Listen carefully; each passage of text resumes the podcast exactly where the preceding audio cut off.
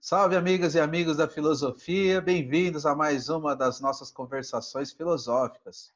Hoje eu vou conversar com o Diego Reis. É, faz tempo que eu não vejo ele, já mais quase três anos estava fazendo a conta aqui. É um prazer revê-lo, poder conversar aí com você, saber como é que anda a pesquisa, né? Dar continuidade a uma conversa que a gente que a gente tinha, né, um, há um tempo e, e agora a gente ficou um tempo sem se ver. Então vai ser muito bom ouvi-lo, né? E agradeço muito sua presença aqui. Já vou te passar a palavra para você contar, primeiro, se você quiser falar da sua trajetória, para quem não te conhece, daí falar dos seus interesses, né? Como é que foi que você chegou na filosofia, os assuntos que você tem trabalhado, que você já trabalhou, e depois a gente continua, vai dando a continuidade aí a partir dos estudos mais recentes. Boa noite, Diego, tudo bom? Boa noite, Caio. É, gostaria de começar então agradecendo pelo convite, é, parabenizar você pela, pela iniciativa, pela produção, pela interlocução, né, pela circulação de ideias desse seu canal, ideias tão prolíficas, tão heterogêneas, muitos professores, professoras, pensadores, pensadores, artistas, né? Então, nesse momento de isolamento social, é muito bom poder ouvir, né, essas pessoas, ouvir essas falas então, apesar desse cenário tão aflitivo, né, é, pelo qual a gente está passando, é uma alegria reencontrar você, mesmo que virtualmente.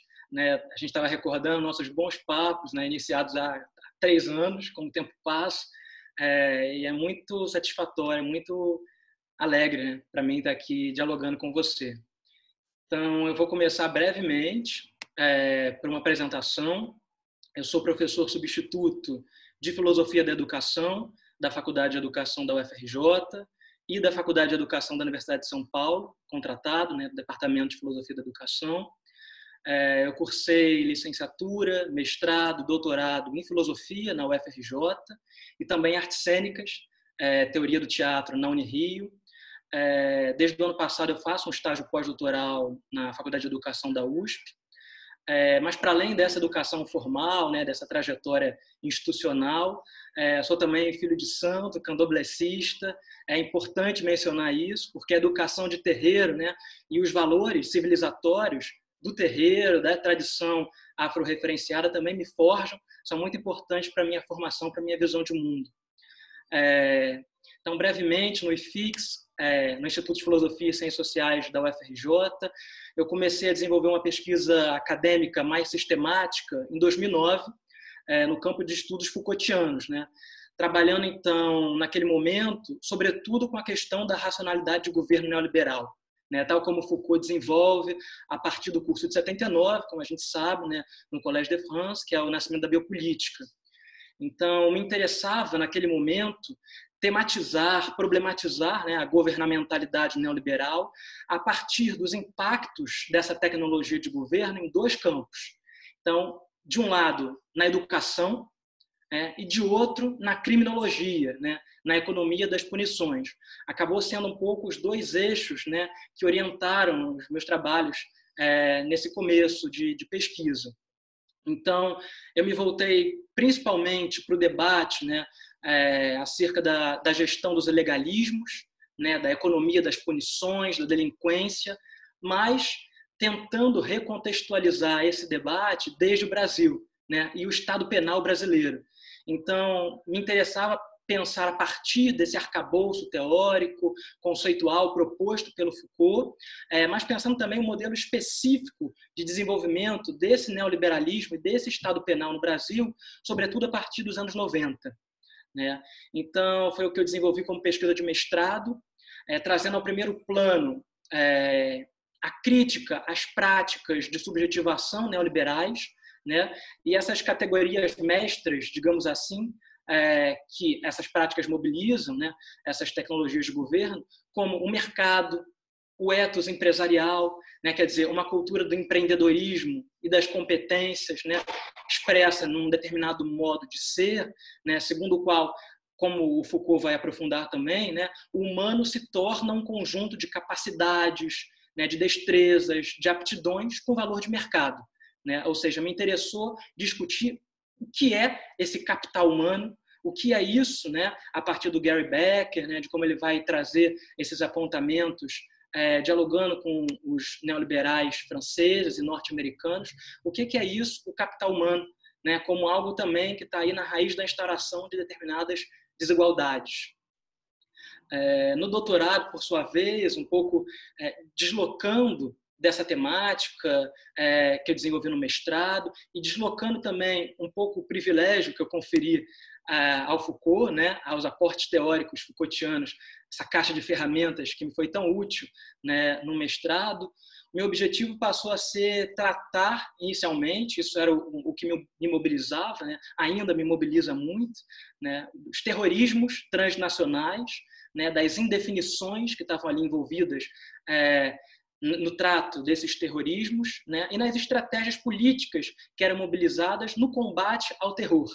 Ou seja, eu me propus analisar discursivamente a economia discursiva, prática, política, epistêmica, né, disso que é chamado guerra ao terror. Né, trazendo para o diálogo também Chomsky, a Butler, né, outros autores é, contemporâneos. E daí a minha conversa naquele momento com o professor Frederic Roth, é, porque eu havia lido o livro dele, né, Estados, é, Estados de Violência, ensaio sobre o fim da guerra, e gostado muito, né, é, me interessei muito pelo modo como ele discutia as mutações históricas do conceito de guerra, como isso justificava as intervenções em determinados estados, né, como estava na raiz hoje nessa política um pouco de levar a paz liberal, democrática aos países do Oriente Médio, né, é, da, da África, por exemplo de África, perdão, e fui estudar então com ele em 2017, ano em que nós nos conhecemos, né, justamente. É, acabei também trabalhando um pouco com o acervo dos arquivos Foucault na Biblioteca Nacional da França, mas foi alguma coisa um pouco mais pontual, digamos assim, né? Porque obviamente, como a gente sabe, né, fazendo pesquisa, desenvolvendo um trabalho acadêmico, né? Essas encruzilhadas da pesquisa, às vezes, elas nos levam a lugares muito diferentes, né? É, daqueles que nós imaginaríamos que iríamos chegar, né? Eu me lembro um pouco da do Guimarães Rosa, quando está lá no ponto a terceira margem do Rio, né? Onde ele vai dizer justamente que isso é da travessia. Se você está entregue à travessia, a gente vai muitas vezes chegar na terceira margem do Rio é um ponto totalmente outro daquele que a gente havia forjado lá nos objetivos, né? no pré-projeto, o que, que a gente vai fazer. Que bom, né? sinal de que a tese também modifica né? nosso modo de pensar, nossas hipóteses, ela tem um, uma reverberação é, no que a gente faz. Então, nesse caminho, Caio, é, me interessou cada vez mais é, problematizar como é, os mecanismos jurídico-políticos eram mobilizados né, na produção contínua de certas razões de emergência né, no mundo todo, que legitimariam essas intervenções violentas em determinados estados. Né? Então, do terrorismo transnacional, onde eu havia começado, para onde é, eu parei né, nesse momento, onde eu cheguei, que era problematizar o terrorismo de Estado, houve aí uma inflexão. Né? Não era mais o Estado que deveria ou necessitava se resguardar dessa fonte, né, desse terror externo que viria a cometê-lo, mas o Estado quem era o agente né, dessas violações sistemáticas né, aos direitos humanos, quem perpetrava e perpetra essas violências. Né? É, então, especialmente é, em 2017, 2018, me interessava dialogar, por um lado, com as intervenções federais que estavam em curso no Rio de Janeiro, então, todo um laboratório de experiência, né, de experimento social em torno da segurança pública, né, como é que a gente podia pensar essas intervenções violentas em territórios de favelas, né, como isso legitimava o assassinato em massa de determinados grupos sociais e raciais. Né. E, por outro, já também desde nossa nosso doutorado sanduíche na França, né, em pleno estado de emergência, né, desde 2015, por conta dos atentados lá terroristas, né, é, eu tentei fazer uma etnografia também né, do que é vivenciar essa emergência, né, o que, que é pensar as razões de emergência nesses dois estados tão diferentes, né, que era a França de 2017 e o Rio de Janeiro de 2018, 2019, 2017, mas que se aproximavam em muitos pontos. Né? É, e que pontos, né, me perguntava, que pontos eu poderia usar para justamente pensar, propor essa aproximação. Então, eu chamei de governo da emergência, né? Como é que a gente pode analisar esse governo da emergência é, nesses estados, né? Mas também, né, a partir da própria política interna, é, enfim, da própria política constitucional, jurídica, né, dos aparatos que eles mobilizavam, né, pensar em estados democráticos de emergência. Como essas razões de emergência elas, elas eram mobilizadas e são né, no interior né, justamente do discurso democrático, né, dos dispositivos constitucionais, né, daquilo que o direito permite, né, e que, no entanto, na prática, elas servem para justificar né, uma reiterada política de extermínio de populações indesejadas. Então, é, com a devida simulação da legalidade, né, levava-se a cabo essa política sistemática, genocida, assassina por parte do Estado, né, desse terror de Estado. É, essas intervenções então violentas, elas tinham vários objetivos, um pouco é, onde eu tentei é, chegar, né? Quais são as razões que levavam a essas intervenções? Então, é, sem dúvida, ocupar territórios, né? Tem toda uma questão neocolonial envolvida aí nos discursos de emergência, né? que são mobilizados no mundo todo, mas também na consolidação de um certo padrão de poder né, que reestrutura uma relação centro-periferia, né, tal como colônia, metrópole, né, o tempo inteiro norte-sul, né, com vistas a uma certa dominação que ela está enraizada, sem dúvida, tal como autores e autoras decoloniais, né, latino-americanos, pós-coloniais, mas também é, do movimento negro vem colocando, né, numa espécie de ocidentalização contínua do mundo, né, num euronorcentrismo acentuado, né, é, e na perpetuação de certas estruturas coloniais de dominação centradas na ideia de raça como instrumento central na subalternização né, desses povos. Então, houve um deslocamento dessa pesquisa né, e eu passei a pautá-la a partir né, da, da, desse diálogo crítico com a ideia da construção do inimigo racial. Então, o inimigo racializado, o criminoso racializado, o terrorista racializado, a gente vê como isso era frequente né, nos jornais, é, nos textos, é, nos dispositivos legislativos, né, jurídicos, constitucionais, o que estava sendo discutido ali, né, todo momento era uma certa roupagem racializada né, uma certa abordagem racializada quando é, tratava-se de, de, tipificar quem eram esses criminosos, quem eram esses terroristas. Né? Então, eu acabei caminhando um pouco né, para os estudos da crítica à colonialidade, né, e nesse recorte racial que atravessou todo o trabalho. Né? Esse giro decolonial, de algum modo, foi muito importante para mim, é, não só é, para pesquisa, não só para tese, né, mas se materializou numa, numa experiência formativa, sem dúvida. Para mim, uma, uma experiência de reenquadramento do olhar, né, um exercício filosófico, perdão, é, indissociável é, dos nossos corpos, do nosso sotaque, né, do sul, né, do nosso tempo. Então, nesse itinerário formativo, eu destacaria, assim, sobretudo, né, o encontro os diálogos com Achille Mbembe, né? Um, um, um, autor, é, pensador, politicólogo, ensaísta, camaronês, talvez um dos pensadores mais importantes da contemporaneidade, né? É, que contribuiu muitíssimo para que eu conseguisse traçar um pouco esse diagnóstico do nosso presente histórico, para usar uma categoria do Foucault também, né? Então, é, para tensionar essas fronteiras raciais, essas fronteiras políticas e epistêmicas, né, para problematizar né, as bases normativas da violência, do direito de matar né, por parte do Estado, fisicamente, sem dúvida, né, mas também simbolicamente, culturalmente, quer dizer, a necropolítica, como ele vai chamar, né, o necropoder, é, em todas as suas faces, né, inclusive no que diz respeito à memória, à ancestralidade, né, a outras corpopolíticas da existência, né, como bem trabalha o Flor do Nascimento, o Renato Nogueira, a Dilbênia Machado. Né, eu já assisti a, live dela é, que você gravou, super interessante, né?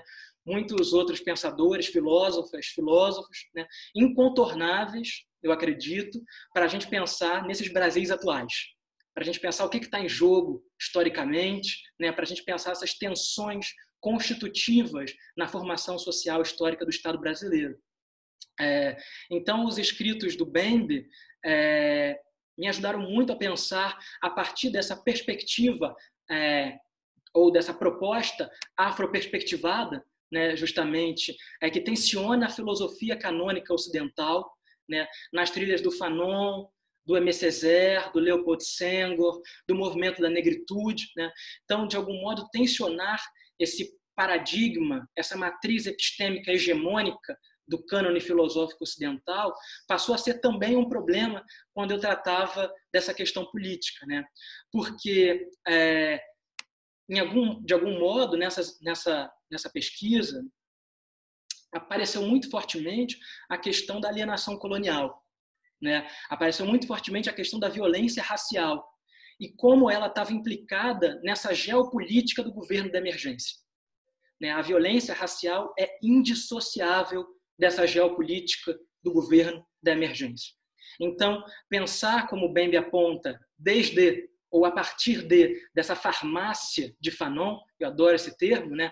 Pensar a farmácia que o Derrida também trabalha muito, é, o, o, próprio Platão, né? O que está envolvido aí nesse fármaco, né? Que ao mesmo tempo é instância de cura e de esperança, mas também de morte, dependendo da dosagem, né? Então trazer é, esse esse corpo teórico, esse aparato, essas filosofias para discussão, me ajudou a tornar legível e visível né, essas engrenagens da hierarquização racial, da desumanização desses corpos racialmente marcados, né, sobretudo corpos negros, e como isso estava implicado é, o tempo inteiro no discurso acerca dos terrorismos né, e do que é, legitimavam as intervenções nesses territórios desgovernados né, nesses territórios sem lei, ou ainda, né, tal como se utiliza no vocabulário político, desses estados falidos. Né? O que, que, que significa isso, um estado falido?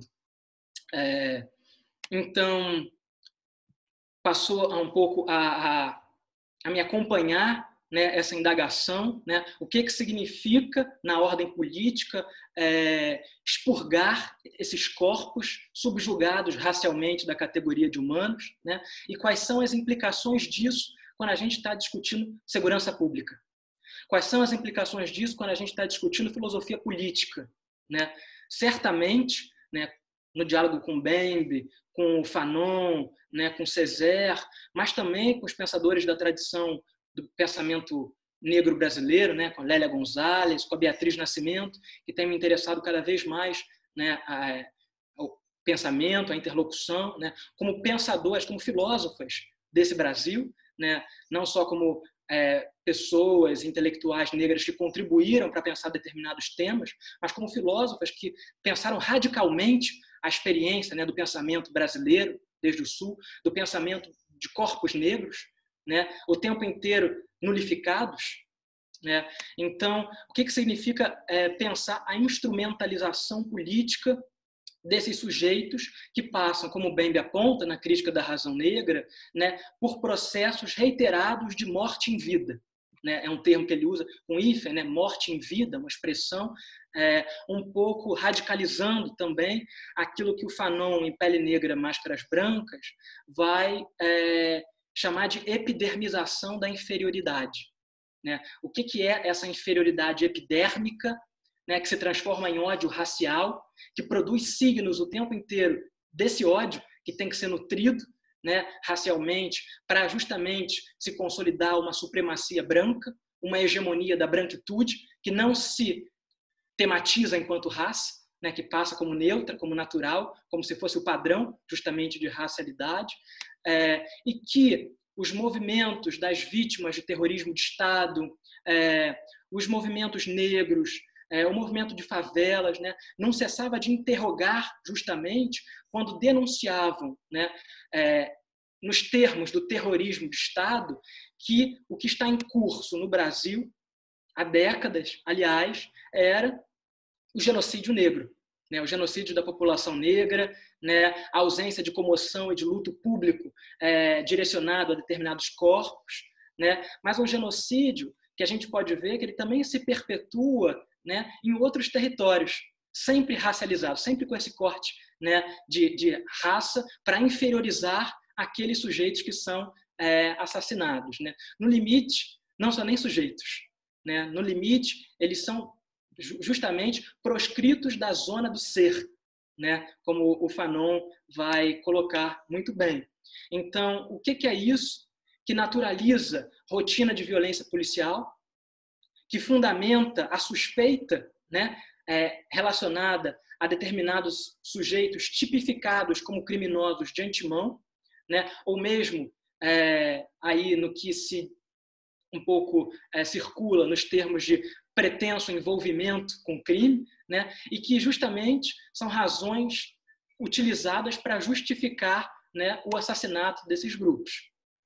É, então, ler e dialogar é, a partir do, do Fanon, do Mbembe, né, com eles, né, trazê-los para minha pesquisa, adensou nesse sentido, né, sobretudo a crítica da razão negra, políticas da inimizade, né, é, e sair da grande noite, quando está pensando também o que, que isso significa em África, né, nesses territórios cindidos por essas questões é, racializadas, né, da raça, por parte dos colonizadores, é, foram caminhos a mim apontados por uma professora aqui do Rio, é, muito importante também, incontornável para minha formação, é, que é a professora Tula Pires, do Departamento de Direito né, da PUC Rio, especialista em relações raciais, em racismo, talvez uma das primeiras intelectuais negras brasileiras né, a propor o que ela chama de uma criminologia apreensível em português, né, trazendo o legado da Lélia Gonzalez para pensar uma criminologia em bases decoloniais. Né? O que, que significa trazer isso é, para pensar uma criminologia crítica, né, desde início, desde antemão, é, que trate de temas da segurança, do terror e do terrorismo, né, a partir da experiência da zona do não ser. Então, ela, no encontro com ela, né, que foi é, de minha banca, né, de doutorado, e também me orientou muitas vezes né, nesse sentido, né, o que muda radicalmente a minha perspectiva em relação ao estado de exceção né? É quando ela me aponta justamente que se a gente parte não da zona do ser, onde essa gramática da exceção funciona muito bem, né? Como algo episódico, como é, episódios esporádicos de suspensão da lei, né? Em nome é, de, justamente de salvaguardar o Estado, né? A ordem pública, né? Ela pensa, tá? Mas e se a gente questiona a exceção né, desde uma perspectiva ou para grupos para os quais essa exceção é a regra. Então, se a gente parte da zona do não ser, essa gramática, essa gramática política é, mais, é, digamos, mais utilizada, né, essa mainstream, digamos assim, ela parece que ela fica um pouco comprometida, né? Então, se a gente vai analisar o estado democrático da emergência a partir da zona do não ser, né? como esses estados contemporâneos, utilizando essas medidas excepcionais em nome do controle da emergência, né? muitas vezes é, eles não levam em consideração né, o direito desses sujeitos de direito. Né? O que, que isso significa nessa conjuntura? Mais ainda, se a gente pensa não no Estado de Direito, né, mas nesse Estado de direita, de graça, né, nos últimos tempos em diversos países da América Latina, enfim, do Norte também, né? Mas o que, que isso significa é, quando, enfim, esse conservadorismo, é, esse ultraconservadorismo ou essas expressões de direita mais conservadoras estão forjando o tempo inteiro oposições binárias, dicotômicas, né, ficcionalizando esse inimigo para justamente justificar esse processo de desumanização, de assassínio, né, que possibilita, então, que esses é, crimes cometidos por parte do Estado sejam, então, é, perdoados, esquecidos, né, não considerados sequer como crimes. Então, é, nessa discussão em torno da segurança pública, né, o que a gente um pouco concluiu é que a proteção de um determinado coletivo, de um determinado grupo, né, é, muitas vezes ela exige ou ela faz com que a questão da segurança pública seja tratada como insegurança pública. Né? A violência como norma e não como algo episódico para esses grupos que são identificados, corporificados, né, racialmente como ameaça, ela talvez seja, né, ela promova uma outra gramática da segurança, né? E, e talvez um outro modo de pensar também a segurança que não faz sentido se a gente pensa desde a perspectiva daqueles que não são considerados cidadãos dignos, né, livres, né, ou ainda, como os conservadores brasileiros gostam de colocar, né, cidadãos de bem. Né, essa expressão terrível, maniqueísta, né, que o tempo inteiro que ela faz é recolocar a luta do bem contra o mal. Né, parece que é isso que está em jogo. Né? Há grupos identificados com o bem, há grupos identificados com o mal. Obviamente, a gente sabe que grupos são esses né, são eleitos como perigosos, né, e como isso justifica que esses segmentos sejam estrangulados, sufocados, né, super encarcerados.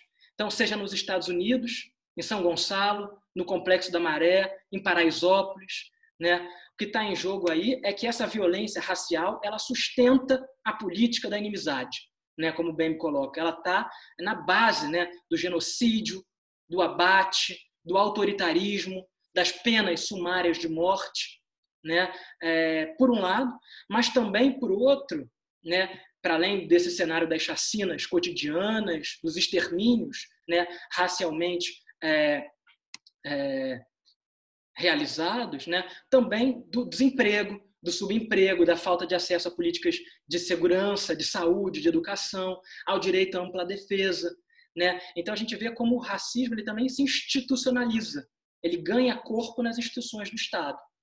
Né? Isso o tempo inteiro traz é, para a discussão do racismo é, pensar o ímpeto colonial, né? pensar é, como a colonialidade ela se reatualiza nesses estados de emergência o tempo inteiro.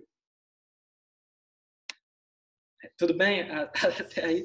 Maravilha, pode continuar. Eu tenho uma pergunta só para você depois falar, mas é, é, isso que você está falando é bastante, para mim, está bastante interessante. Eu tentei promover alguns encontros aqui também que tratam de alguns desses autores, né? Eu acho sempre importantes, sobretudo quando você traz Elia Gonzalez, Beatriz Nascimento, né, para pensar questões aqui do, do Brasil e a maneira como você está fazendo essa, essa relação desses nossos autores, autores e autoras, né, com essa tradição crítica, né, do pensamento europeu, né, como por exemplo Foucault, está bastante interessante. Pode, por favor, continuar. É, então, só um pouco para então continuar, né? É, a partir disso, eu acabei tomando esse conceito e o fato, né, do necropoder como é, uma ferramenta interessante, importante, incontornável para pensar é, a filosofia política que eu me propus né, a discutir, a tematizar, é, e o terror de Estado. Né? Então, pensar como o racismo institucional e estrutural né, se articula com esse governo colonial, né, as razões de governo colonial, ou coloniais, perdão, que são recolocadas, né? como se articula também com dispositivos de segurança, né? dispositivos que a Sueli Carneiro vai chamar na tese dela, que é belíssima, né? É, defendida em 2005 na FEUSP, é, ela vai chamar de dispositivos de racialidade. Né?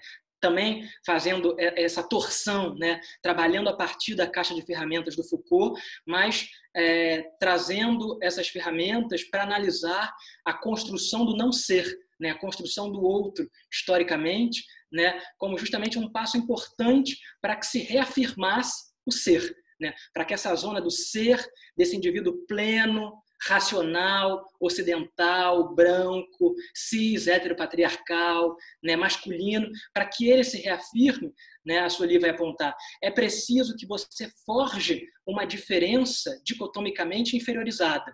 Então, é preciso que do outro lado esteja a, a, os indivíduos que reúnam os atributos justamente relacionados com a inferioridade, né? ou seja, corpos não brancos, mulheres, indivíduos do sul, né, é, ameríndios, negros, né, são aqueles grupos que nessa seara vão, vão, de algum modo, corporificar, incorporar, né, corporificar esse não ser, né, que é fundamental para que essa zona né, do ser, do indivíduo pleno de direitos, se recoloque aí né, e se reafirme né, em sua suposta neutralidade. É, eu vou um pouco tentar falar sobre isso é, daqui a pouco, porque acho que isso é central quando a gente discute filosofia, né, e o que, que significa pensar filosofias é, para além desse cânone, para além desses referenciais. Né? Então, é, é, a partir do Bembe né, e da necropoder e da necropolítica, eu consegui talvez é, rastrear, digamos assim, o conceito-chave que me permitiu pensar, problematizar, né, criticar a um só tempo tanto esse genocídio da juventude negra brasileira, por exemplo, né, esse genocídio é, é, em contínua expansão, infelizmente, né, mas também né, a morte, por exemplo, dos estrangeiros nas fronteiras internacionais, né, a morte dos refugiados em mares internacionais contra todo o arcabouço, contra tudo que é defendido pelo direito internacional dos direitos humanos, né, esses esses indivíduos compreendidos como não seres, como não sujeitos, né? indivíduos, obviamente, é, vindos de África, vindo do Oriente Médio, né? então, geopoliticamente situados, né? É, como isso justificava, então, esse deixar morrer em mares internacionais, né? deixar morrer é, desses estrangeiros que estão aí nas fronteiras, por exemplo, da, da, da Síria, né, com os outros estados, pedindo refúgio político e a, a quem são negados justamente esse direito de refúgio, né? É, então aí o que eu percebia é esse corte, essa cesura, né, que o Foucault na biopolítica vai chamar de uma cesura biológica, né, entre quem pode viver e quem é, é deve morrer, né? Então é, o Bembe talvez ele nos ajude a pensar, a iluminar, né, é, de que modo essa distribuição da morte ela torna possível ou possíveis as funções assassinas do Estado, né? E a aceitabilidade do fazer morrer. Talvez o que Bembe coloque para a gente, né? E por isso ele torce, ele desloca, ele tensiona o Foucault, né? É porque o racismo ele é racializado. É um racismo que é o tempo inteiro colorido. Não é o racismo de Estado, como Foucault é alvo muitas vezes dessa crítica, né? parece que é um racismo sem raça, né? o racismo de Estado. Parece que é um racismo muitas vezes pautado só na questão da nacionalidade, né? do nacional versus o estrangeiro. Esse outro que vem de fora, o bárbaro, né? que vem para além das fronteiras, tentar acessar um determinado território nacional. Né? Mas o que o Bembe vai colocar todo momento é, é que esse, esse terror, né, esse terrorismo, né, essa aceitabilidade do fazer morrer, esse terror de Estado, ele precisa necessariamente passar por um, uma lente racializada que leve em consideração, sim, essa política é, cromática, digamos assim, né? essa política epidérmica, a la Fanon, que o tempo inteiro está classificando os sujeitos a partir de sua cor de pele. Né? É, então, o que permite tanto a aceitabilidade do fazer morrer, quanto também, por outro lado, que se, para citar um caso emblemático, né, que aconteceu no Rio de Janeiro no ano passado, que se chicoteie um jovem negro acusado é, de roubar um chocolate num supermercado. Né? O que faz com que se, seja aceitável que se confunda, entre muitas aspas, né, reiteradamente, um pedreiro negro que está fazendo uma obra né, em sua laje, com um traficante, né, com alguém que está ali, é, enfim, encarando ou, indo, ou entrando num confronto contra as forças policiais e logo mereça ser é, sumariamente executado. Né? O que permite essa aceitabilidade, então, sem dúvida, é essa necropolítica né? e as engrenagens raciais que ela mobiliza. Né? Então, como é que a gente produz essa morte em massa? Como é que a gente produz o terror racial? E aí, para mim, nesse momento, isso, digamos, exumou a pesquisa inicial. Não me interessava mesmo mais pensar o terror é, do ponto de vista transnacional como o outro, né? Esse outro que vem de fora para acessar, é, é, para invadir as fronteiras internas de um determinado país e, e cometer certos atentados, causando, infundindo terror ou pânico, que é justamente essa descrição, né? É a definição digamos assim, mais aceitável do terrorismo, né? mas eu passei a analisar é, o tempo inteiro, ou desde o início, né? reformulando, inclusive, a, a, as hipóteses iniciais, reescrevendo a tese, né? calcando a partir do terror racial. Né? O terror racial em zonas, em enclaves, né? onde o assassinato sumário está ou estaria autorizado. Né? Então, essas topografias da violência, né? Territórios de favela, faixas de fronteiras, campos de refugiados, quebradas, vielas, né? É, parecem ser também, ou instituir, né? uma certa geopolítica da segurança né? É, que permite essas intervenções violentas, porque ali a gente está lidando com grupos subalternizados, inferiorizados racialmente, que não são sequer considerados sujeitos de direito. Né? É, um ex-secretário de Segurança Pública do Rio, que é o José Mariano Beltrame, né? Ele tem uma fala muito também cruel emblemática nesse sentido, né? Lá da, da época da, da implementação das UPPs, 2007, 2008, né? As unidades de polícia pacificadora no Rio, né? Ele, diz, ele dizia numa entrevista algo como é, um tiro na favela da Coreia é uma coisa, um tiro em Copacabana é outra. Então veja como o território aí, né, o tempo inteiro está implicado nessa política da insegurança pública. Né? É, o coronel da Rota de São Paulo, pouco tempo depois, vai fazer uma fala muito parecida. Né? As abordagens nos jardins, é, elas têm que ser diferentes da abordagem na periferia. Então, a periferia, sim, é esse lugar quase que é, onde não havendo lei, não haveria também crime. Né? Então, a questão da normalidade da rotina policial, ela passa também a estar tá, é, articulada né, nesse, nessa, nesse pensamento que é o tempo inteiro geopolítico, que é territorial, que é topográfico, né, é, do ponto de vista da gestão da violência e das políticas de segurança. Né? Então, é, para finalizar só essa parte da apresentação da tese, né, eu trabalhei a, a, partir de três razões de emergência que eu constatei que eram mais frequentes né, nesses discursos que legitimavam o assassinato e a violência nesses territórios.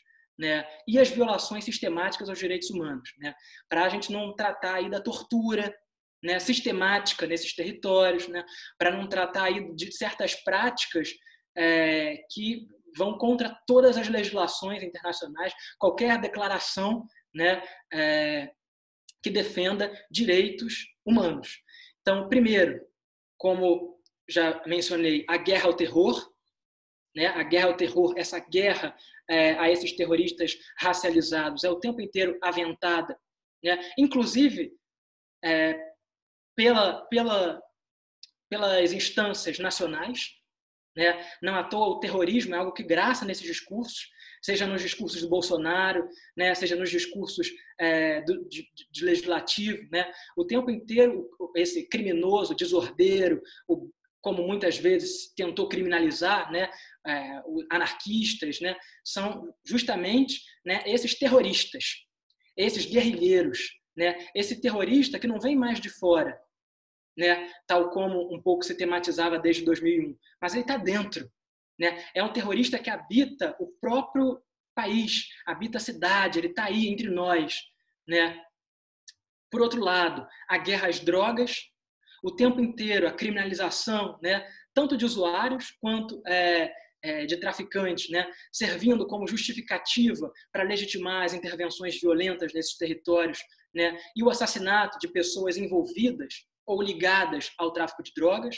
Né? A gente percebe, isso é muito recorrente, Caio, por exemplo, é, nos depoimentos das mães é, cujos filhos foram vítimas da violência de Estado.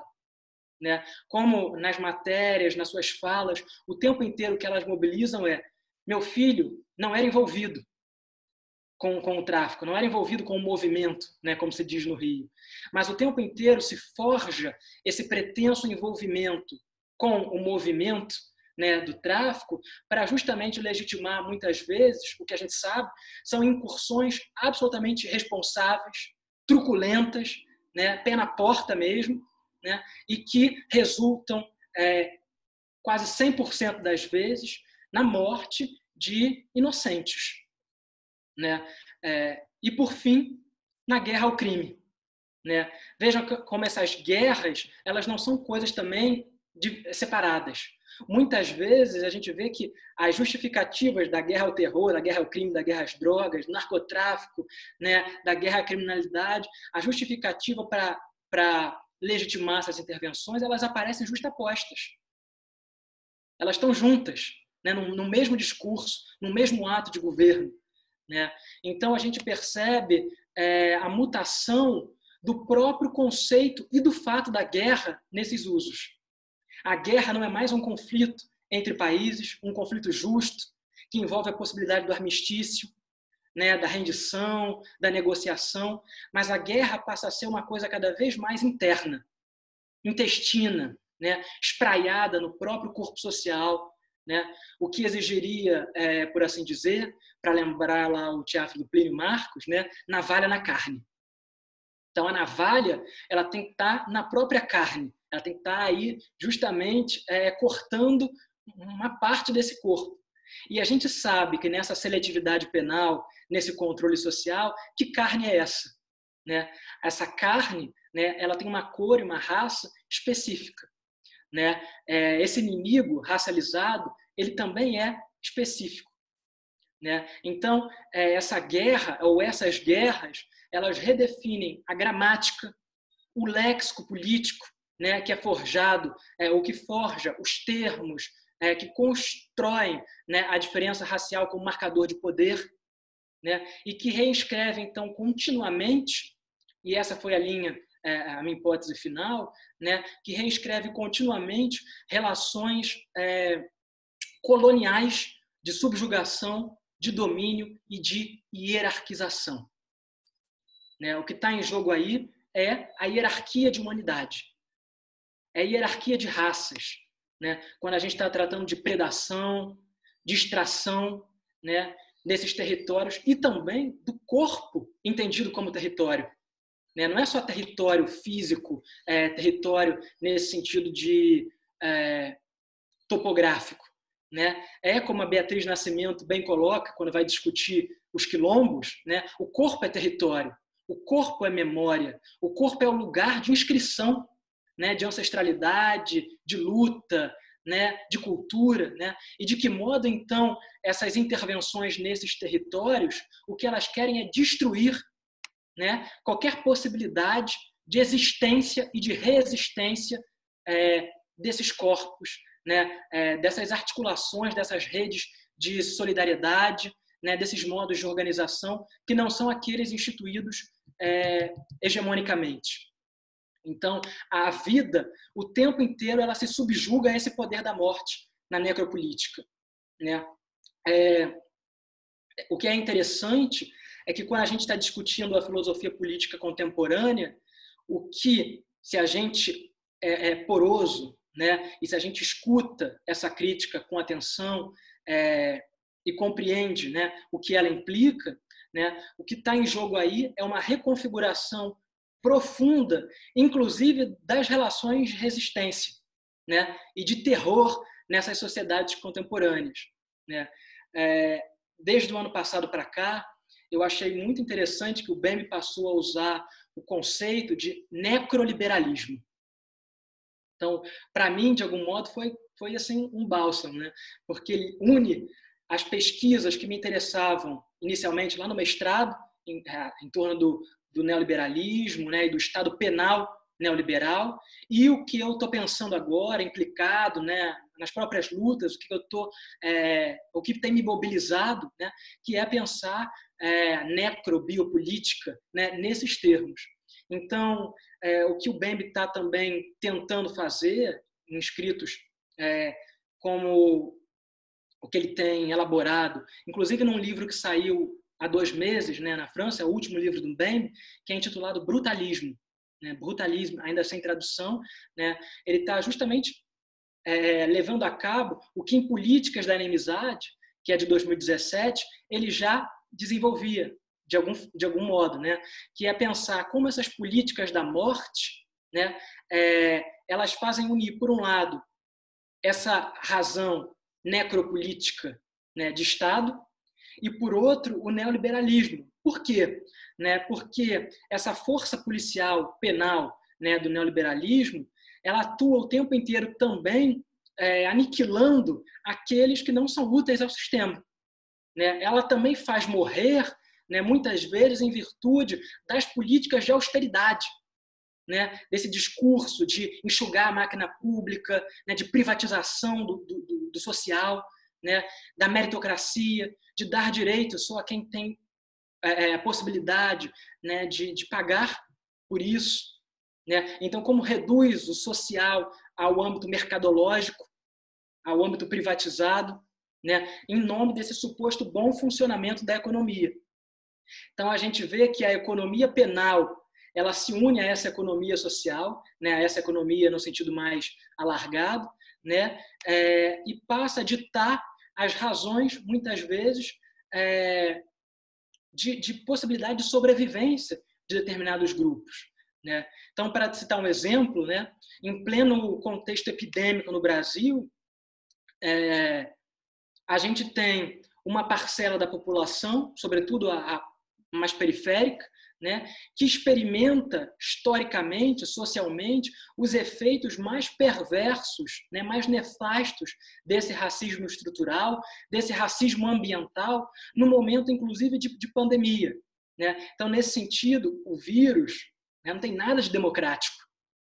Nada, absolutamente nada. Né? As chances de viver ou morrer, né, elas são aumentadas, alargadas ou estreitadas, né, é, se pensadas, se relacionadas a determinados grupos, racialmente e socialmente marcados. Né? Então, enquanto o governo se preocupa com a abertura irresponsável da economia, né, essas pessoas ainda se perguntam né? Isso é racismo, isso é racismo ambiental. Né? Como lavar as mãos se não cai água todo dia na comunidade? Né? Como é que se mantém isolamento se a gente sabe, né, a última pesquisa de 2019 é, de domicílios do IBGE aponta isso com, com muita perspicácia, né, com muita, é, muito interesse. Né? Como é que a gente está querendo que as pessoas se mantenham em isolamento se numa habitação de 20 metros quadrados moram cinco pessoas? Né? Sem mais de 7% dos domicílios brasileiros, é, não há sequer é, banheiro é, é que seja é, específico para o uso das pessoas que habitam naquele, naquela, naquela residência. Então, são banheiros compartilhados. Né? É claro que a gente está tratando de uma necropolítica aí. Né? Uma necropolítica institucional, é bom dizer isso. Né? Institucionalizada. Seja quando ela atua por sua, seus braços policiais, os braços armados do Estado, seja é, pela omissão deliberada desse mesmo Estado quando deixa morrer esses grupos mais vulneráveis né, ou vulnerabilizados, né, pela ausência de políticas públicas, né, quando justamente opera é, as engrenagens desse sistema que, historicamente, é, tem matado é, grupos, segmentos é, negros, né, pobres e periféricos nesse Brasil. Maravilha, Diego. Acho que você coloca questões que são as mais atuais, as mais relevantes para pensar hoje nessa questão do racismo. Né? A gente tem visto, inclusive, alguns intelectuais importantes é, que têm aparecido. Isso é muito bom. Né? Me parece que a pandemia está colocando isso de maneira mais clara né, para todo mundo, né? essa vulnerabilidade da, das pessoas é, enfim, dessas, eu diria três questões, né? A raça, classe e gênero, né? Também as, a questão de, de gênero aparece, né? A violência doméstica, é, aumento, tudo isso. Então, a sua fala eu achei extremamente importante e a maneira como você articula também tudo isso e atualiza para pensar o Brasil também. É, uma das falas das que eu tenho ouvido sobre isso mais interessantes, né, que fala sobre esses, esses assuntos, especificamente esses dois conceitos, né, que você começou falando e você terminou é, falando de novo depois de ter feito sua exposição, que são os conceitos de neoliberalismo e de necropolítica, né? Sim. E eu, eu acrescentaria, né, até se você quiser falar um pouquinho disso, duas coisas que eu queria falar. A primeira é que a necropolítica é uma racionalidade, né? Não é, um, não é um, um, irracional. Ela pode ser irracional se você tiver como paradigma outra forma de racionalidade, democrática, inclusiva, e, e dizer que isso é a racionalidade. Aí sim ela parece como algo irracional. Mas se a gente pensar que ela tem uma lógica, que ela tem um método e que ela tem um objetivo, então ela é também uma racionalidade, né? O objetivo é muito claro, a gente vê ele colocado pelo nosso presidente, por governos que têm essa orientação também, e também pelos economistas que pensaram isso. Né? E aí eu lembrei do Hayek, que escreve em algum dos seus livros né, que o conceito de democracia tinha que ser substituído pelo conceito de demarquia, que ele constrói esse conceito, né? Que, que seria a implantação por, pelo Estado da liberdade econômica, enquanto que a democracia ela impediria a liberdade econômica. Então, por isso, ela, na verdade, na, na mentalidade dele, na racionalidade dele, que é um dos grandes autores do neoliberalismo, né? como teoria política econômica, é, seria menos democrático. Né? E, e isso, de fato, foi implantado pela primeira vez no Chile, né? E, e, ele viu com bastante entusiasmo, de fato, esse, essa implantação. Inclusive, é, todos se lembram que a entrevista dele no Chile, ele diz que, é, por, por, um lado, era ruim, né, que tivesse acontecido ah, daquele modo, né, a ditadura, mas por outro lado era bom que, que, que enfim, a gente ia ter um país com uma liberdade econômica efetiva, né?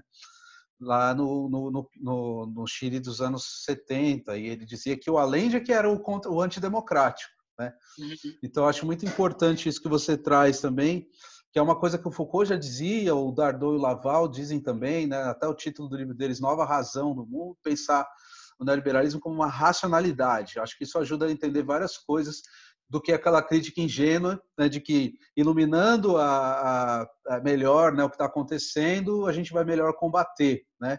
Quando na verdade eles sabem muito bem o que está acontecendo e, e, e tem um método e um objetivo muito bem definidos e estão implantando isso, né, na, as claras, né? É, eles não escondem o que está acontecendo. Então acho muito importante a maneira como você traz.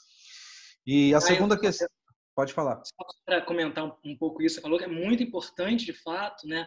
Sua fala é, é muitíssimo relevante nesse sentido, é, para que, por um lado, não se recaia né, é, um pouco numa crítica ingênua, achando que isso é ilógico ou que é uma consequência é, de um certo sistema que precisa estar estruturado assim para funcionar bem. Né? Justamente o que esses autores e autoras é, estão trazendo para a gente é, é que isso, além de racionalidade deliberada né, de governo, é uma tecnologia, talvez das mais avançadas, né, que justamente permitem é, que essas técnicas difusa, difusas é, sejam implementadas, sejam colocadas em jogo como se fossem mecanismos naturais como se fossem parte justamente do modo de funcionamento né, das economias mundiais, desse sistema mundo, regulado por esse mercado. Né, esse mercado neutro, objetivo, né, que opera aí é, um pouco em função é, desses mecanismos invisíveis, dessa mão invisível. Né? A gente sabe, como você bem colocou, né, a partir da, dos neoliberais norte-americanos, né, da experiência o tempo inteiro dos laboratórios neoliberais é, no Cone Sul, nas ditaduras do Cone Sul, né, os Chicago Boys, né, como foi, foi importante é, as ditaduras civis militares é, do Cone Sul para que se é, testassem certos mecanismos, certas hipóteses né, propostas pelos neoliberais.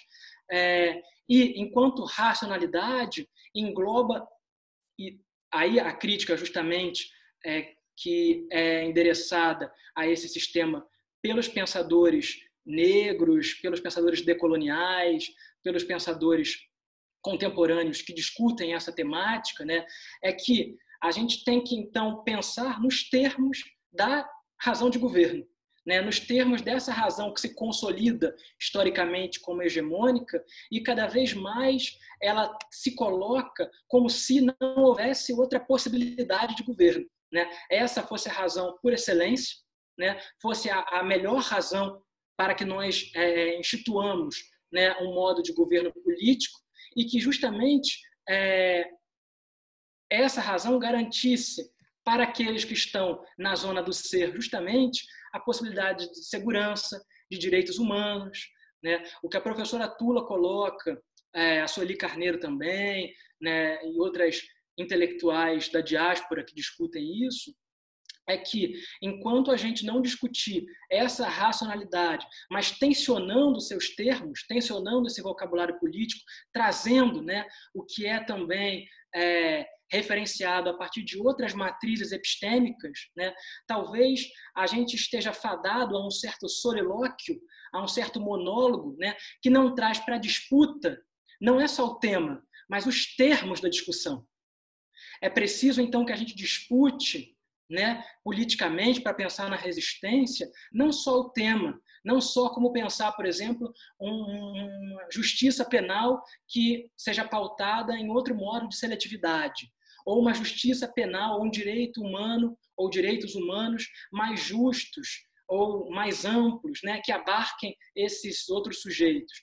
Não, talvez não seja só isso, seja isso também, mas, sobretudo, disputar os termos do debate é preciso trazer aí a herança desses termos, desse legado, né? pensar em que contextos eles foram forjados. Né? É, nesse sentido, o Walter Minolo, o Aníbal Quirrano, a Catherine Walsh, a Zuma Palermo, é, o Henrique do Céu, eles nos ajudam muito né, nos termos, é, nas discussões levadas a cabo pelo pensamento decolonial, porque o que eles estão pensando é Tá, se a gente tem que situar geopoliticamente o pensamento, a produção epistêmica, né, e pensar o lugar de enunciação, né, o lugar de produção né, desse pensamento, né, o tempo inteiro o que atravessam esses saberes, essas práticas políticas, né, esse arcabouço teórico, é um determinado contexto né, no qual eles foram forjados. Será que, por exemplo, né, é, o conceito e o fato da democracia, tal como foi forjada, ou da igualdade, né, é, pela Revolução Francesa né, do século XVIII, serve para a gente analisar né, a realidade do sistema mundo moderno colonial do Sul? Será que talvez não seja relevante também pensar a partir de outros centros epistêmicos, né, de, a partir do diálogo com outras vozes, com outras matrizes, outros sujeitos, né, que nos ajudam muito mais a ampliar, amplificar esse debate, seus termos, né, essas discussões, né, e a trazer para o centro do debate justamente é, a necessidade de tensionar essas categorias, esses conceitos. Né, talvez a disputa conceitual né, no campo da epistemologia, ela seja também fundamental para essa discussão política. Talvez não, né? com certeza. Né? Não tem como a gente fazer filosofia política nesses termos sem pensar as implicações epistemológicas, ontológicas que estão envolvidas aí nessas categorizações. Né? Ou seja, o Fanon aponta muito bem para isso, né? quando ele vai lá construir a hipótese colonial. Né? É, se a gente está pensando o que está em jogo no colonialismo, né? o que está em jogo na invenção histórica do racismo, né? e como ele forja certas assimetrias das relações de poder ou nas relações de poder, né? é preciso a gente pensar também né, como esses termos, a invenção do negro, né, da raça nesse sentido, né, socialmente é, mobilizada, né, ela foi fundamental, mas ela foi é, é, colocada aí em cena não a partir da experiência vivida dos sujeitos, não a partir da experiência vivida desses sujeitos apagados, nulificados, silenciados, né, historicamente, né, culturalmente, mas a partir justamente daqueles que necessitaram ou necessitavam forjar é, esse duplo, né, esse fantasma, né, esse outro como diferença desigual, justamente para forjar também né, aquilo que é concebido como é, cânone, aquilo que é concebido como referencial.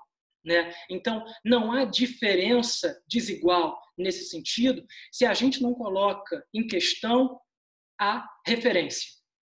Né? Que referências são essas? Não há diferença ou políticas da diferença se a gente não pensa né, é, que constelações são essas que elas mobilizam também em termos de identidade e de diferença e de outro, né, alteridade. Né? O que está em jogo aí nessas repercussões né, que são legados também do colonialismo, né, da colonialidade, para usar o termo do Quijano, né, que perdura para além da ocupação colonial. Né? O Aníbal Quijano, pensador peruano, falecido há dois anos, ele vai propor é, uma inflexão muito interessante, né, uma diferenciação entre colonialismo e colonialidade, né, para justamente pensar como os efeitos da colonização, eles perduram para além das ocupações territoriais. Então, muitas vezes, né, é, há os movimentos de desocupação, como é, ocorreram né, é, em África, por exemplo, na Argélia, e aí o Fanon está implicado nisso, o Césaire, todos os pensadores né, é, do movimento negritude, né, como são movimentos importantes de, no sentido de descolonizar esses territórios ocupados, invadidos pelas forças coloniais estrangeiras, mas, no entanto, vai analisar o, o, o né? há alguma coisa que perdura, que permanece, né? sobretudo do ponto de vista da colonialidade do saber, do poder né? e do ser. Ou seja, há alguma coisa ali que permanece, que continua a mobilizar né, essas engrenagens de produção da subalternização e da diferença. Né? É, então, nesse sentido, a gente tematizar, pensar o que é isso, né? que âmbitos são esses da colonialidade, como eles permanecem é, na filosofia, nas ciências humanas, né? nos nossos corpos, né? o modo como a gente constrói corporalmente né? o que, que é apresentável, né? como o indivíduo da zona do ser deve se portar, né? como a gente é, pensa que os corpos de conhecimentos devem ser organizados, né? quem está excluído desse processo. Né? O tempo inteiro, o que a gente está é, é, colocando em questão né, é ainda efeito ou efeitos da colonização, da colonialidade. Né? Desse ponto de vista político-epistêmico, é, o Boaventura de Souza Santos né, é, e a Sueli Carneiro vão trabalhar muito a partir da ideia de epistemicídio, né, que eu acho que é muito, não são âmbitos distintos. Né? O que eu tentei um pouco desenvolver e tento até hoje né, é pensar como o âmbito político, mesmo no âmbito das políticas públicas de segurança, estão o tempo inteiro né, perpassados, atravessados, né, envolvidos com o âmbito é, epistemológico e ontológico. Né? Então, o epistemicídio, como vai é, propor o Boaventura, né, é uma etapa fundamental desse processo de desumanização. A gente desumaniza é, ontologicamente, politicamente, mas desumaniza também epistemicamente. Ou seja, são é, é, destituições que caminham lado a lado.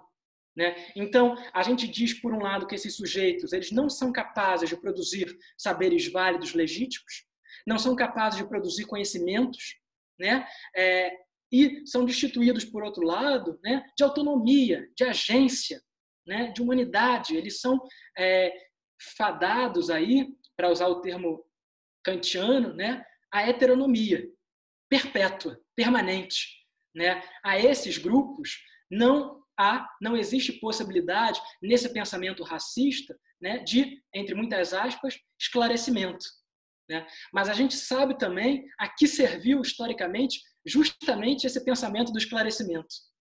Né? Como ele foi instituído, constituído, consolidado também na medida em que destituiu esses povos, né, esses corpos, esses saberes ancestrais né, vistos como é, é, inválidos, né, vistos como é, produzidos por povos que nem na história estão. São pré-históricos, são ágrafos, né, não escrevem, né, não tem uma escrita fonética, gramatical.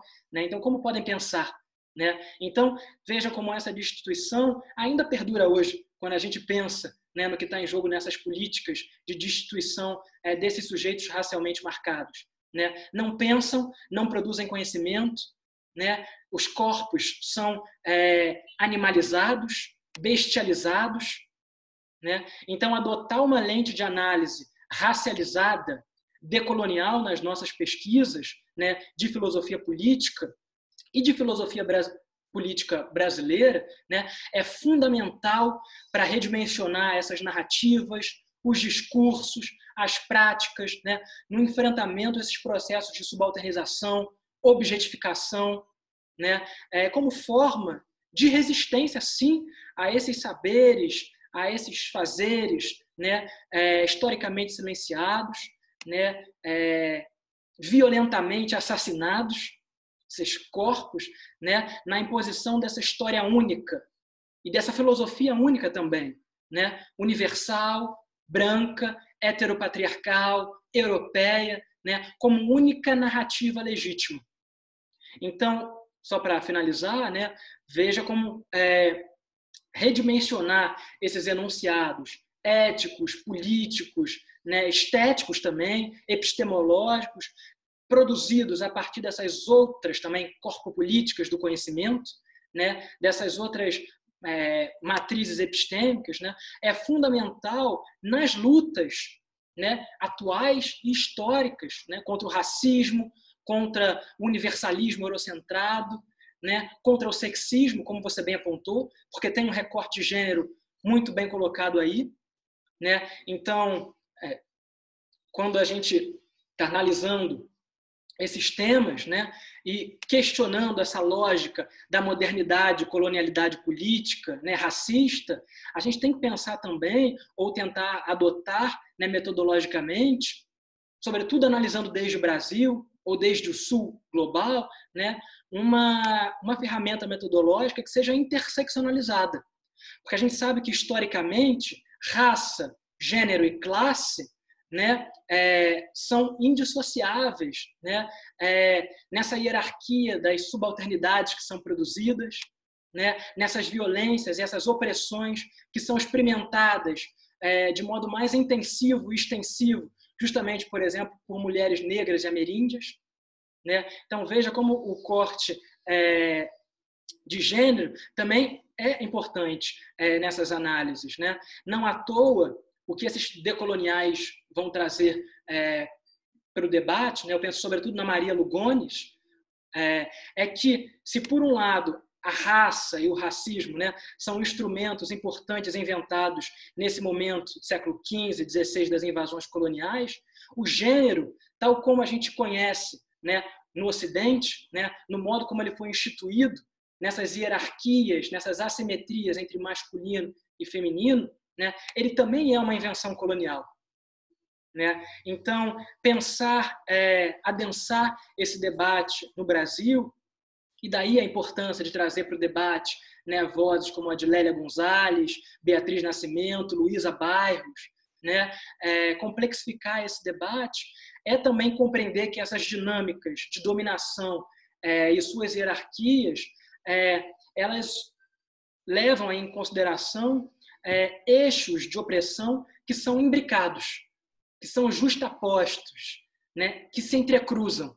Né? Racismo, classismo, sexismo, violências correlatas relacionadas à sexualidade, né? É, capitalismo, sem dúvida, né? cis heteropatriarcado, né? eles produzem efeitos específicos quando justapostos. Então, uma coisa é tomar só o corte de raça, só o corte de classe, só o corte de gênero. Outra coisa é imbricar, né, justapor esses três recortes. Né? As melhores abordagens, mais densas, mais complexas, que têm sido é, realizadas, né, que têm sido produzidas hoje, elas partem dessa perspectiva interseccionalizada. Né? Tal como a própria Angela Davis vem é, discutindo já a longa data, né? É, esse sistema né, de estratificação racial, social e de gênero, né, o tempo inteiro o que ele faz é transformar as diferenças em desigualdades. Então, é preciso, para a gente questionar radicalmente essa lógica que sustenta uh, os pactos narcísicos da branquitude, né, o conceito é, forjado pela Cida Bento, né, para questionar essa, esse pacto narcísico é, do racismo, da branquitude, né, é preciso questionar também né, o que sustenta é, os pactos é, do heteropatriarcado, né, os pactos é, hegemônicos que, de alguma forma, são sustentados por esses polos, né, branquitude, ocidente, Europa, patriarcado, polos que, como já apontei anteriormente, são tomados como referenciais neutros, inquestionados, né, paradigmáticos, digamos assim. Então, a partir dos quais só os sujeitos historicamente inferiorizados é, devem questionar as suas identidades e as razões das violências históricas é, a que foram alvos. Então, talvez a grande virada nos últimos anos, proposta muito é, pelo movimento negro também, né, pelo movimento de mulheres, né, tenha sido justamente essa. Sim, a gente está questionando o que é negritude, está questionando o que é feminismo, né, historicamente, as mulheres é, desses movimentos, mas também é preciso que essas pessoas que estão na zona do ser, né, nessa zona de conforto, experimentando os privilégios, né, digamos assim, beneficiários desses pactos, né, é preciso que essas pessoas questionem também né? O que significa a branquitude como raça? Como raça. Né? Não é só a negritude, o negro, que é tomado como raça, mas a branquitude também. O que significa pensar não só o feminino e o feminismo, mas a masculinidade. Né? A masculinidade tóxica, os privilégios que são historicamente conferidos aos homens, aos homens é, cis, né? especialmente. Né? Então, o que está em jogo? Nisso. Então, é, tensionar esses sistemas de oposição binárias, esses centros que organizam os discursos, né, as práticas sociais, as práticas políticas, os discursos de segurança pública, os discursos dos direitos humanos, né, significa colocar em xeque também e, sobretudo, é, as veias abertas, né, para usar o termo do, do, do Galeano, né, as veias abertas desses Brasis contemporâneos, né? ou ainda, como a Lélia vai chamar, né? dessa Améfrica Ladina, né? dessa América que reiteradamente proscreveu, retirou de seu legado né? as contribuições, né? a força material, epistêmica né? É, dos segmentos negros, né? ameríndios. Né? Então, essa Améfrica Ladina né? que não, não cessa a gente poderia dizer, de nos questionar todos os dias. Então, é isso que tem me interessado pensar. É, ultimamente, no campo da educação, né, pensando é, como isso se materializa nos currículos, na possibilidade de repensar o currículo de filosofia também, é, nesses diálogos interepistêmicos, interculturais, pluriculturais, né? pensar em valores afro-referenciados no ensino de filosofias no plural, aí seguindo as trilhas é, do que o Renato também desenvolve, do Juan Flor do Nascimento, né, a Dilbênia, o, o Luiz é, Freire Dantas, tantos outros pensadores e pensadoras que têm tensionado, digamos, né, esse arcabouço mais canônico, teórico, e pensado outras possibilidades, não só de fazer filosofia, mas também de existir de resistir e de resistir. Né? O que tem sido muito difícil né? num país que não, não cessa de nos desanimar, né? de apresentar razões assim quase para dizer não, é, nada vai dar certo, não sejam otimistas. Né? Mas acho que o que a gente está tentando fazer aqui é, na filosofia, na filosofia pensada desde Brasil, né? é também forjar saídas, né? forjar tecnologias técnicas, possibilidades, né? É, e eu gosto de usar o termo forjar, né? Forjar, que é também do vocabulário, né? Da tecnologia é, ancestral iorubá, né? Forjar, forja de algum, né? Que vai lá produzir instrumentos, né? Para justamente guerrear, né? Ele produz esses instrumentos, ele forja esses instrumentos justamente para a guerra. Então, essa guerra que, para fechar a minha fala, né, não deixou e não deixa de me perseguir né, do ponto de vista conceitual, teórico, político, né, o que, que é essa guerra, o que tem sido né, e o que ela tem legitimado. Maravilha, Diego. Você me fez pensar aqui no, numa outra divindade que eu, que eu penso muito, que é Choroque, que é um híbrido, né?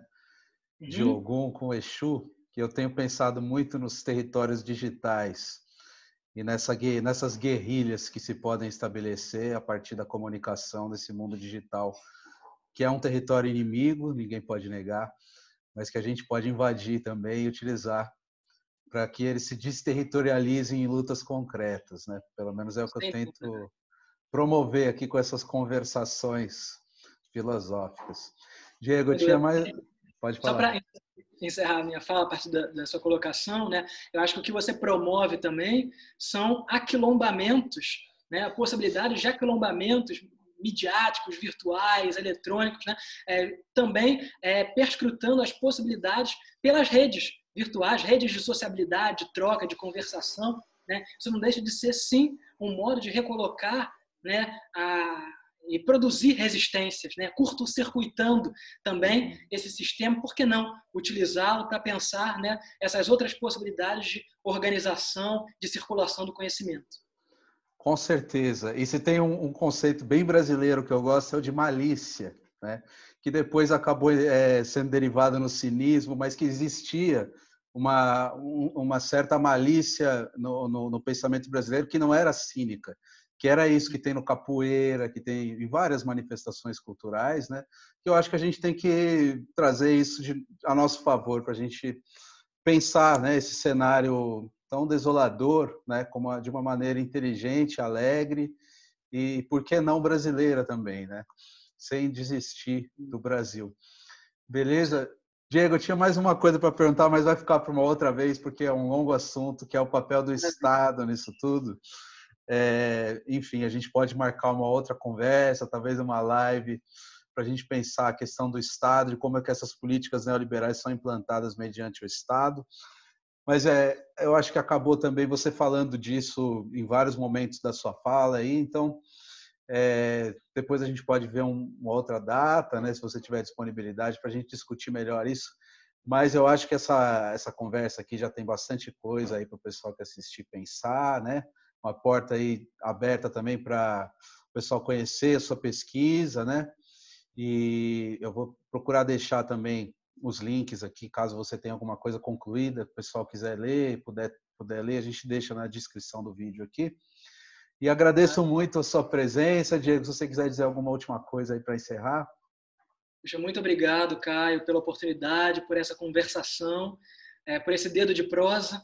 Né? Eu que agradeço a você é, que não deixa de ser também uma dança, não deixa de ser também uma ginga, né, um gingado, uma troca, é, pela possibilidade de estar tratando aqui temas tão urgentes, é, justamente, e que essas portas sejam abertas, que a gente discuta mais esses temas, né, que abram caminhos e possibilidades como encruzilhadas, né, como encruzilhadas filosóficas. É, eu recomendo a vocês o livro organizado pelo professor Rafael do Aclobo, que acabou de sair também, é, encruzilhadas filosóficas. Acho que a gente tem tentado pensar um pouco isso também, ou a partir disso, na UFRJ, o laboratório coordenado por ele, Laboratório X de Encruzilhadas Filosóficas, é, e que essas conversações sejam cada vez mais frequentes e promovam é, novos, novas possibilidades de aquilombamento, de resistência, né, de outras filosofias. Muito obrigado, Caio. Obrigado mesmo. Um abraço. Até mais, Diego. Eu que agradeço e vocês que assistiram também agradeço. Não deixem, é, não esqueçam de deixar seus comentários aí também para interagir com a gente e fiquem ligados nas próximas conversações filosóficas.